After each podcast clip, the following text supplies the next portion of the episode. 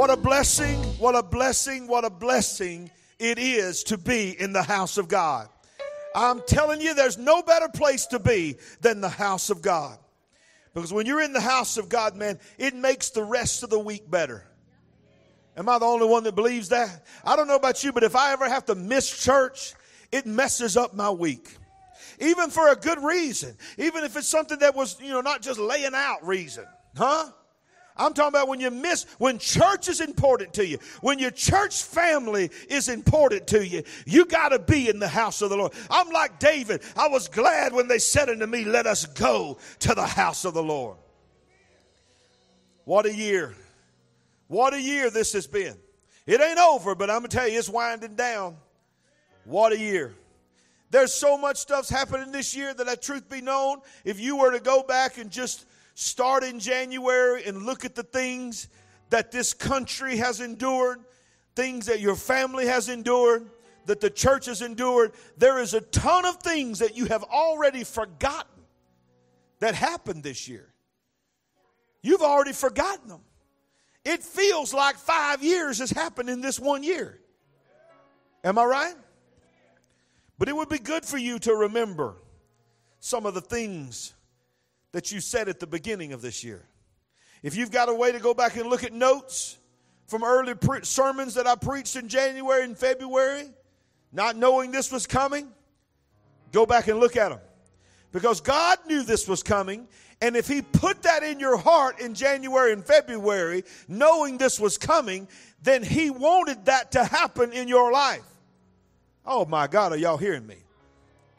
Whatever you proclaimed over your family at the beginning of this year is still intact. Did y'all eat your Wheaties this morning? Huh?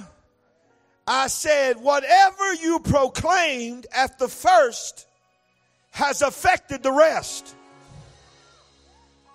Whether you realize it fully or not. But what a year. In the midst of everything that's happened, in the year that we proclaim the year of clarity, the year of perfect vision, 2020, think about it. There can only be one 2020 in the history of humanity. Think about it. I mean, for generations, people waited for the year 2000 to get here. Hmm, they partied like it was 1999. 2000 coming and left us. The next thing people was talking about for 20 years, thinking about was 2020. And churches would start talking about it back in 98 and then 99. 2020 is coming. Perfect vision is coming. But some of us have allowed the devil to steal what we hoped 2020 would be. Oh, I'm preaching better than you shout. Hold up just a second, bro. Hold up. Depression is on the rise. Suicidal thoughts are on the rise. Financial chaos and ruin in many families are on the rise. Uncertainty is certainly not on the, the rise, it's here.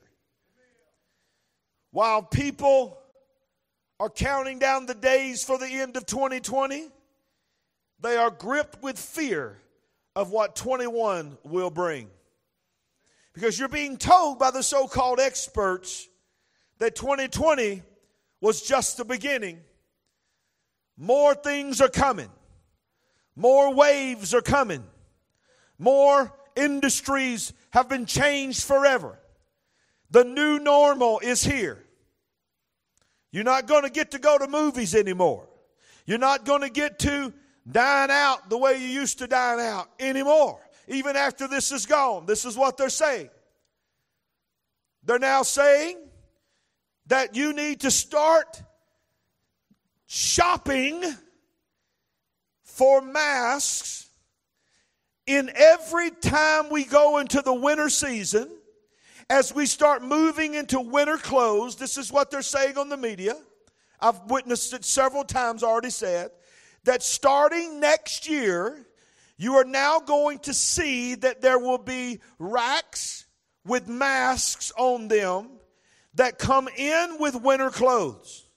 When you see long sleeve shirts from now on, they'll be on a rack next to a rack where you can shop for masks. Because now, from now on, they want you to think of a mask as a part of your seasonal clothing for the rest of your life. Are y'all hearing me? This is not against mask right now. But I got a problem with you telling me I'm going to have to wear a mask every winter for the rest of my life. I wish I had a church. But that's what they're saying. So it's up to you what you determine your future is going to look like. How many knows the Bible tells us we have the power of life and death in our tongue? We have power to call those things that are not as though they were. We have the power to lay hands upon the sick and they shall recover. Listen, there are churches, large churches, that pastors have already said in the pulpit from now on, no matter what happens in the future of this pandemic or future pandemics, we have now said we will be a handshake and side hug free zone. We will never shake hands again. Well, let me ask you a question. If I can't ha- shake your hand in church, how am I going to lay hands on you when you're sick to pray for you? How am I going to anoint you with oil? How am I going to isn't that what he said? You shall lay hands upon the sick and they shall recover. He said that before the bubonic plague. He said that before the Spanish flu. He said that before, come on, measles. He said that before COVID. He said that before H1N1. He said that before the bird flu. He knew all those were coming and we all got to be smart and we all got to be safe, but we can't let the devil's sickness stop us from the Great Commission.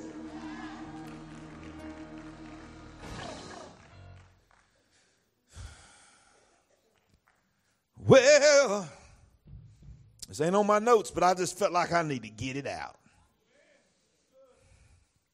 I want to remind you to encourage yourself in the Lord. David lost everything. David came back from the battle, and every wife and every child was taken. Every home was burned to the ground. They had just come back from winning a battle. They was on top of the world. Then they got back and everything that he and everything that every soldier that served with him loved and cherished was burned to the ground and taken from them. The same men that had been there along his side to fight when you lose everything, how many knows when somebody comes in and attacks your family, you change your outlook? Huh? I tell you what, you come in my house and mess with my wife, mess with my kids or my grandbaby. Y'all just go ahead and figure. I, I will probably help you meet your maker, pray in tongues while I'm doing it. Sorry. I don't care if you think that's love or not. I knew a guy one time, he said, You coming to mess with my family? Me, this, this ain't biblical. This ain't right, but it's funny how he said it. He said, He'd say, You come in and mess with my family, me and God's got an arrangement. I'll just look up to him and I'll say, Lord, I'm going to check out for about 20 minutes. I'll be right back. Just give me 20 minutes, God. I'll be right back to the man I used to be. I got to go kill somebody. I'll be right back. Yeah, he said it online. But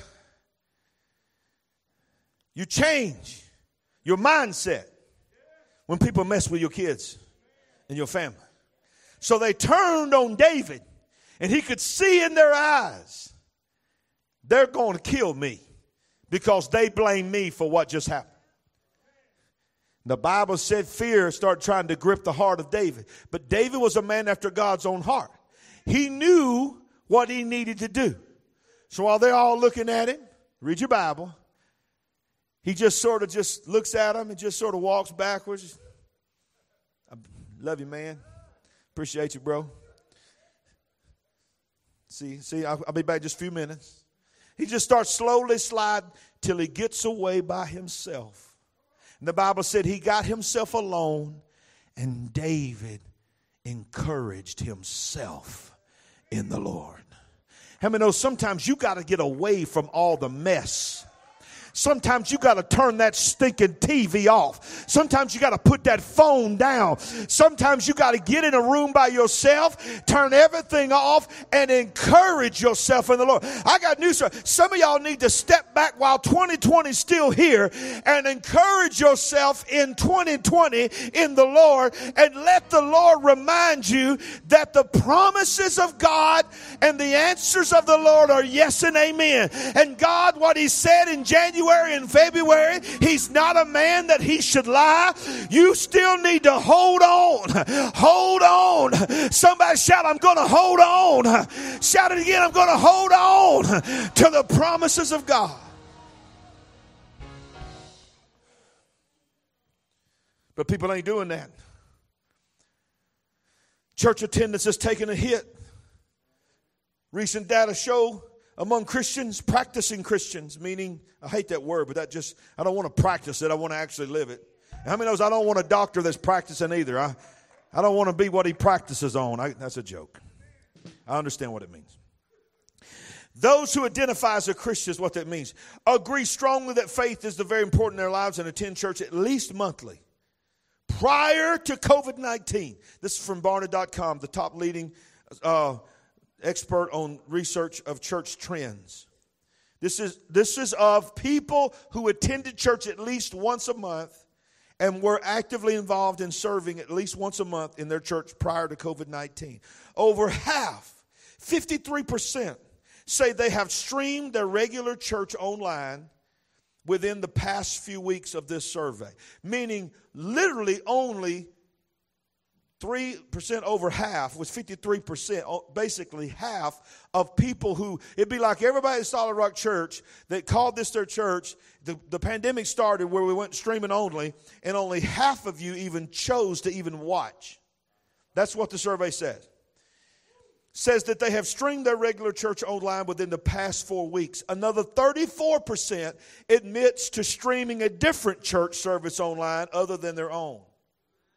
So within a few weeks, they were already church hopping online. Finally, and this is the most disappointing statistic, is one third of those surveyed who were actively connected to a local church, 32%, now say they have done neither of these things. They are not watching or attending anywhere, they have left the church. One third of people who attended church in February no longer attend, watch, or actively connected to anybody. And I'm going to tell you, I believe in some regions of this nation it's probably dramatically higher. That's probably accurate of the Bible Belt. When you get above the Bible Belt, it was already majority of the population had already checked out the church. Of course, this affected the way people not only attend and serve, but it has affected the way they give. I told you last week that no matter what comes, no matter what attacks, if you will finally get the revelation to be two different things in your life, these two things will bring you through anything. Number one, understand what it truly means to be a praiser. I'm not talking about somebody who responds to a song on a Sunday morning. I'm talking about a praiser. A praiser will praise God in their kitchen when nobody's watching. A praiser will drive down the road and praise God when nobody even knows the music's even. And a praiser don't even have to have music to praise. Come on, y'all hear me? A praiser gets a, a negative report from a doctor and he starts dancing in the Holy Ghost because he knows greater is he that's within him than he that's within the world. He believes the report of the Lord. A praiser will praise through any style of music. Just because you don't listen to this style of music in your car, just because you don't get ready to this kind of music, don't mean you can't praise to this music when you're here. Because it ain't about the style, it's about who we're giving glory to. Some church, some church folk won't even go to a church unless the preaching style, the singing style, the, the, the dress style, everybody's style fits their style. Well, how about you quit trying to get the church to fit you and you decide to fit the church?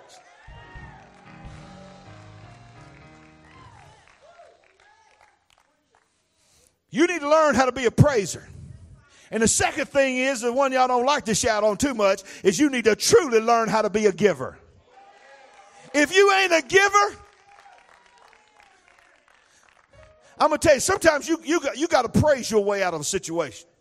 But sometimes you got to give your way out. I've been in situations where I was praising, I was praying, I was slobbering all over myself in the Holy Ghost, speaking in tongues. Had people, I've been laid hands on me so many times, like a grease pig at a county fair. Come on, somebody. I'm talking about my hair was soaking wet with oil, I got oil all over my clothes, all this kind, but I still was facing the situation until I planted a seed and sowed that seed and I gave my way out of that situation. I don't care if you agree with me or not. If you don't agree with what I just said, then I'm talking to you because you ain't a giver. Welcome to Christmas month at Solid Rock. All I'm trying to do is teach you how to be like God. For God so loved the world that he gave. God is a giver. We're celebrating the greatest gift that was ever given to mankind, the gift of Jesus Christ. Many of our problems in our relationship with our spouse, with our children, with our happiness, with our joy is tied to our relationship with money. Well, is this new sound system working? Glory to God. I just feel like I need to bind some. I bind some spirits right now. I bind you, devil, religious spirit, trying to nitpick and come against what I'm saying. I'm trying to help the body of Christ. Devil, you are a liar. God, in the name of Jesus, I pray every mind shall be arrested by the Holy Ghost right now. Their attention span, span shall be paying attention to what their pastor is saying, and they will be teachable today. In Jesus' name. Money. Dum, dum, dum, dum.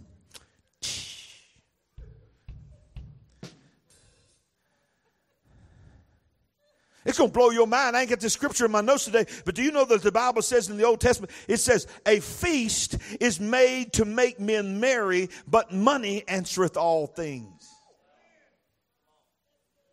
Money answereth all things. You say, well, wait a minute.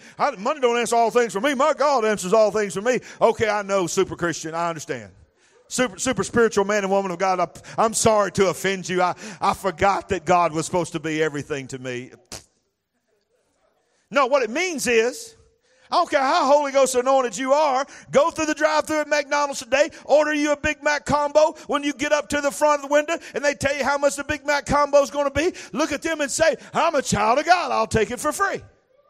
Because my God is able to supply exceedingly abundantly above everything I could ever ask or think. They're going to say, Well, I'm really glad that your God is that good, but you still going to owe us some money for this Big Mac combo. Huh? You want to you want to build churches? It's going to take money. You want to plant? You want to sow into missions? It's going to take money. You want to put shoes on the feet of babies up in the mountains of Cusco, Peru? It's going to take money. In fact, it's going to take five thousand dollars just to buy buy three hundred pairs of shoes to take them up that mountain to put them on those babies' feet. They don't just give those shoes away. You're going to need money.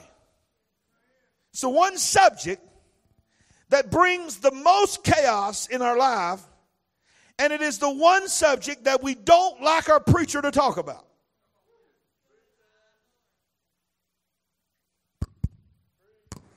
Excuse me, I'm wipe all this COVID out. No, I ain't got no COVID. I ain't got the Rona. All right. What was I saying? Money! Don't you know Jesus said in his word that the love of money is the root of all evil?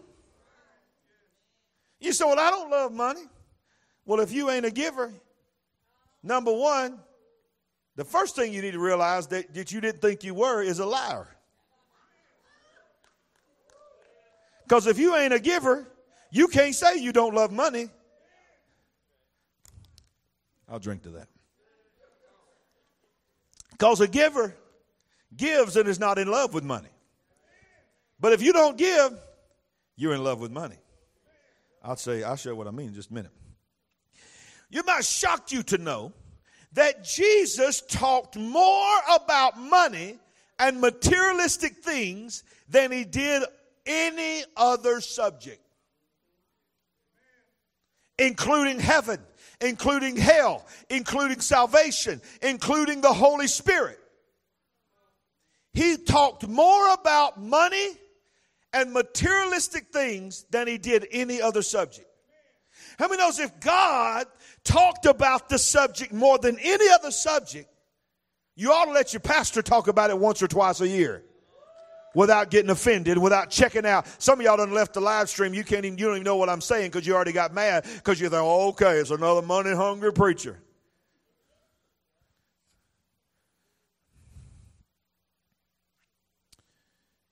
He knew, God knew, Jesus knew the one thing money would bring such strife in our lives that it would and could also bring such blessings in our lives as well. I want to read to you a scripture from the New Living Translation. I love what it says in Matthew 6 24. He says, No one can serve two masters. For you will hate one and love the other. You will be devoted one to one and despise the other. For you cannot serve both God and money. Hold that up there on the screen. For no one can serve two masters. For you will hate the one and love the other, devoted to one and despise the other. You cannot serve both God and money. I like what the uh, message version of the Bible says. We don't have that, but it says, You cannot serve both God and the bank. In other words, is it strange to you as we look at that scripture? that we know there's really only two entities that we actually serve. We serve God or we serve the devil. Right? Money's not a devil. Because the same $20 bill can take care of orphans or can buy somebody another hit on a drug that ends up killing them. Same $20 bill. But it says the nature of man is going to choose to serve God or money. King James calls it mammon. And, and, and Jesus goes on to say about mammon, this is what Jesus said. If you cannot be found faithful in the unrighteous mammon or money, how then shall you be a partaker of the true riches or the favor of God? You want the favor of God on your life first, and then you want to be faithful in the mammon. God says you got to be faithful in the mammon first, and then the favor of God is on you. Wait a minute, you thought you thought just because you're a child of God, the favor of God was on you? Let me tell you something. The favor of God is not just reserved for people who are saved. The favor of God is reserved for those who have been faithful to God's word. Grace is available to everybody that's been saved. Unmerited favor, meaning you didn't deserve to be saved, you are saved. But I'm talking about favor that's better than money. I'm talking about favor that will open doors that no man could shut. That's for those who's doing what he told us to do. I'm preaching better than you shouting. 1137. Mm. Delaney Michelle. I'm telling you, if we're going to do what God has called us to do, not just as a church, but as the church, we need the church to get the mind right about finances. There is without a doubt an all out attack against the local church and its influence this, at this moment in society. How many knows it seems like it's one thing after the other? And if you take the time to be spiritually awake to, to what is going on and listen to the things that are being said without being said, are y'all hearing me? Reading between the lines is what the old folks used to call it. You'll begin to perceive, you'll begin to hear that every wave of these things that are being spoken by the experts, number one, are being spoken by people 90%, I feel confident saying, who have zero belief in any kind of God. So, so their advice is coming from a purely secular, no God influence whatsoever. But if you'll read between the lines, you'll find out that ultimately the organization that is ultimately going to take the greatest hit is, is the local church. Because it is in the local church where people hug, People shake hands. People sing. People, let's be real, when they sing, they spit. If you have a pastor like me, it's one of the reasons I moved my pulpit back right here. Not saying that I've not even spit that far before, but it's safer zone right here for the front row. When I was up there, it was spit central. I mean, people had to people had to wear raincoats up here. But people sing, people get excited, people shout. We fellowship together. But we're being told not just listen, don't don't get me wrong. I'm not talking about right now, what before the vaccine and all this kind of stuff with another discussion, but what I'm saying is we're being told never again. We're not being told be safe now. We're being told learn up here to never let yourself go back there again. Oh, I'm preaching good. I hope y'all come back next week for our Christmas celebration. It's going to be sweet and awesome. So I'm just going to get this out of the way so we can just we can sing songs and be sweet and innocent next week. I'm going to talk about a couple of principles over the next 20 minutes. Y'all ready? Here we go.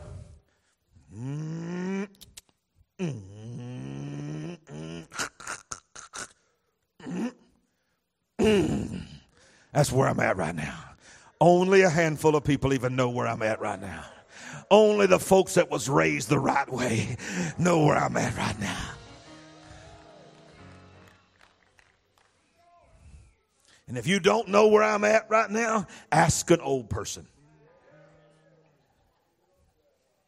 Up, over, and up. How many knows where I'm at right now? The earth was built and established on a principle. That principle is the principle of sowing and reaping, seed time and harvest. In fact, in the in the new in the in the in the Garden of Eden, when when God created everything, created man, Went all the way through. Man fell. We know what happened. We, we know the whole story of the Garden of Eden, the fall of man. We know the, the curse that was spoken, all those things. You've heard them a thousand times if you go to Solid Rock Church. But what many times people skip right over in the book of Genesis in the creation of the Garden of Eden is the proclamation that the Lord said this that as long as the earth remains, there will be seasons of summer spring, winter, and fall. And then it goes, as long as the earth remains, seed, time, and harvest shall also remain. So that means as long as this place called earth exists, there is a founding principle that cannot be taken away or broken no matter what happens out there or no matter what you even think. It's called the law of sowing and reaping seed time and harvest. How many knows if if you want more joy in your life, you need to be more joyful to other people. You need to whatever you sow, that shall you also reap. If people are being mean to you on the job, then you need to be kinder to them. It goes against human nature. How many knows if you love corn and you want to grow your own corn, what are you going to have to plant? Corn. You can't plant okra if you wanted corn. Because if you plant okra, you're going to get okra or okra, depending on if you're from Walker County or not. See, for years all I could do is bash Blount County, but now I got Walker County folks, so now I can go back to Walker County. What y'all call it in Walker, Walker County? Fried. Make sure it's fried okra. Don't you be bringing no raw okra in my house. I love it. See, whatever you want to reap, you've got to sow that. So it should be a simple principle. And I think ultimately we all really understand that in the natural, but we don't really want to accept it in the spirit realm.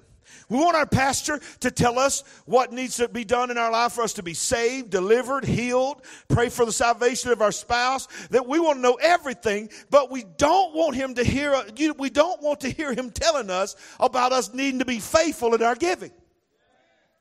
Oh, I'm preaching good. See, The first sin, uh, uh, uh, excuse me, the first sin, of course, was, was, was Adam and Eve. But the first uh, uh, generational sin that happened after that, that we at least know of that was recorded, was when Cain killed his brother Abel. Y'all remember that story? Cain killed his brother Abel. But what you got to understand is you got to go back to the beginning of that story. The, the, the death came as a result of two different mindsets. The Bible says Cain brought an offering. Okay, that's good. But Abel brought the firstborn. He brought the very first thing that came in, he brought it to God. Cain just scraped up something that was left after he got through eating. And he felt good about himself that he had brought an offering. But Abel said, I'm not going to eat until I give God what is God's first. See, the difference of the mindset is you, you got one group in the church that believes in giving, but they want to give God something after they ate. Well, then you got another group that says, I don't even want to eat nothing until I'm obedient to God first. See, Jesus came and died on the cross, but he died on the cross for more than just our salvation, folks. It was, that's just the beginning. He died so that, that we could be saved, so we could be delivered, so that we could be healed. John 10, 10 says the thief comes not but to steal, to kill, and to destroy. But I have come, I have come, I have come that they might have life and to have it more abundantly. It is the mission statement of God. It is the mission statement of God. I have come that they might have life and have it more abundantly. See, God is trying to tell us He don't want us just to live. He wants us to be blessed. He don't want you just to survive. The Amplified Bible says it this way, John 10 says, I came that they may have, may have and enjoy life. I love that. That he may have and enjoy life and have it in abundance to the full until it overflows. Huh?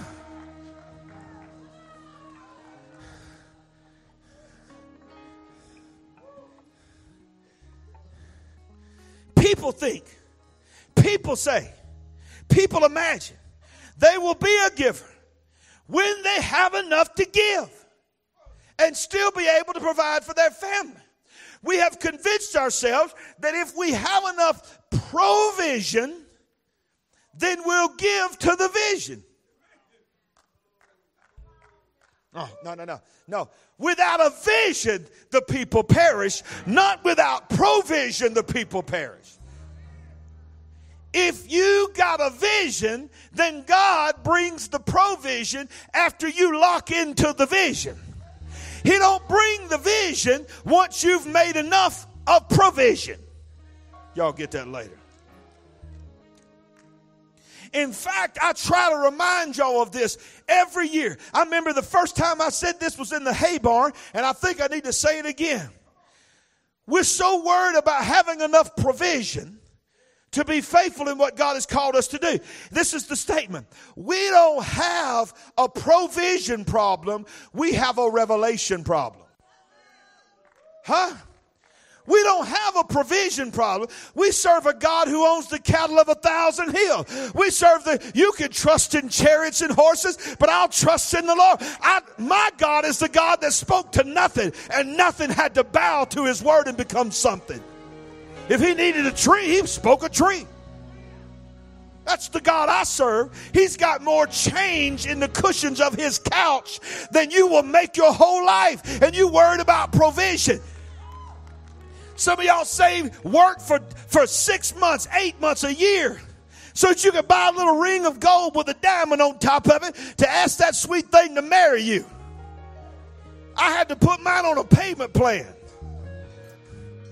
I paid that, I put that thing in layaway. It's the first thing I ever bought in my life. I paid on that thing. And when I gave it to my wife, it was paid for. I didn't have the money to go buy that thing. I put it on a payment plan and in layaway. It was the proudest moment of my life, and I slid that. And I found, I say I was proud, but I was also ashamed because it wasn't what I wanted to give her. I couldn't afford what what she she she talked about. She loved the marquee diamonds and all this kind of stuff. But I'm just be honest with you. All I could do is buy her a cluster of little tiny diamond rings, little diamonds in there to make up one carat. I couldn't afford to buy one carat, so I bought, I bought a bunch of little ones, and they all added up to a carat. Am I right? Did you still love it? Did you still love it? Okay, all right. So, did you notice that, that dramatic pause there? what I'm trying to say is, we worked for months to go buy a little strip of gold. God says it's asphalt where I live. I got so much of it, I use it for asphalt. The Bible says the streets are paved with gold. And you worried about provision. No, we need a revelation. See, here's a simple revelation that you need to get in the next 10 minutes, and that is this draw nigh to God, He'll draw nigh to you. Give, and it shall be given. Whatever you sow, that shall you also reap. See, some people believe that first fruits, have we got that title slide? Let's put it up there. First fruits is the tithe, but it is not the tithe. It is not the tithe. In fact, first fruits, tithe, and offerings are three distinct different things with God. Nehemiah tells us that in Nehemiah chapter 12, verse 44. It says, At the same time, some were appointed over the rooms of the storehouse. Somebody say rooms over the rooms of the storehouse, which is the church, has rooms. It says, the rooms of the storehouse for the offerings, comma, for the first fruits, comma, and for the tithes, comma. To gather, let's put that scripture up there, Nehemiah 12, 44. To gather them into from the fields of the cities and the portions specified by the law for the priests and the Levites, for Judah rejoiced over the priests and the Levites who ministered. Now look at it. It says, at that time, there were people in the storehouse appointed to overlook the rooms, plural, of the storehouse. One room for offerings, one room for first fruits, one room for tithes. These are three different things. Tithe. What is a tithe? 10%. A tithe is not 8%. A tithe is not 3%. A tithe is not 9.5%. A tithe is 10%. Tithing envelopes are not magical. You can't get a tithing envelope and put 6% in it, and all of a sudden God says, Well, you know, they, they did put it in a tithing envelope, so I'll call it a tithe.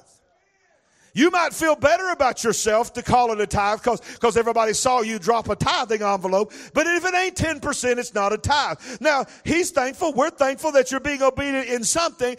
But if you're trying to think that you're a tither and you're not bringing 10%, you're not a tither. What is offering? Offering is any gift, get the word here, above the tithe.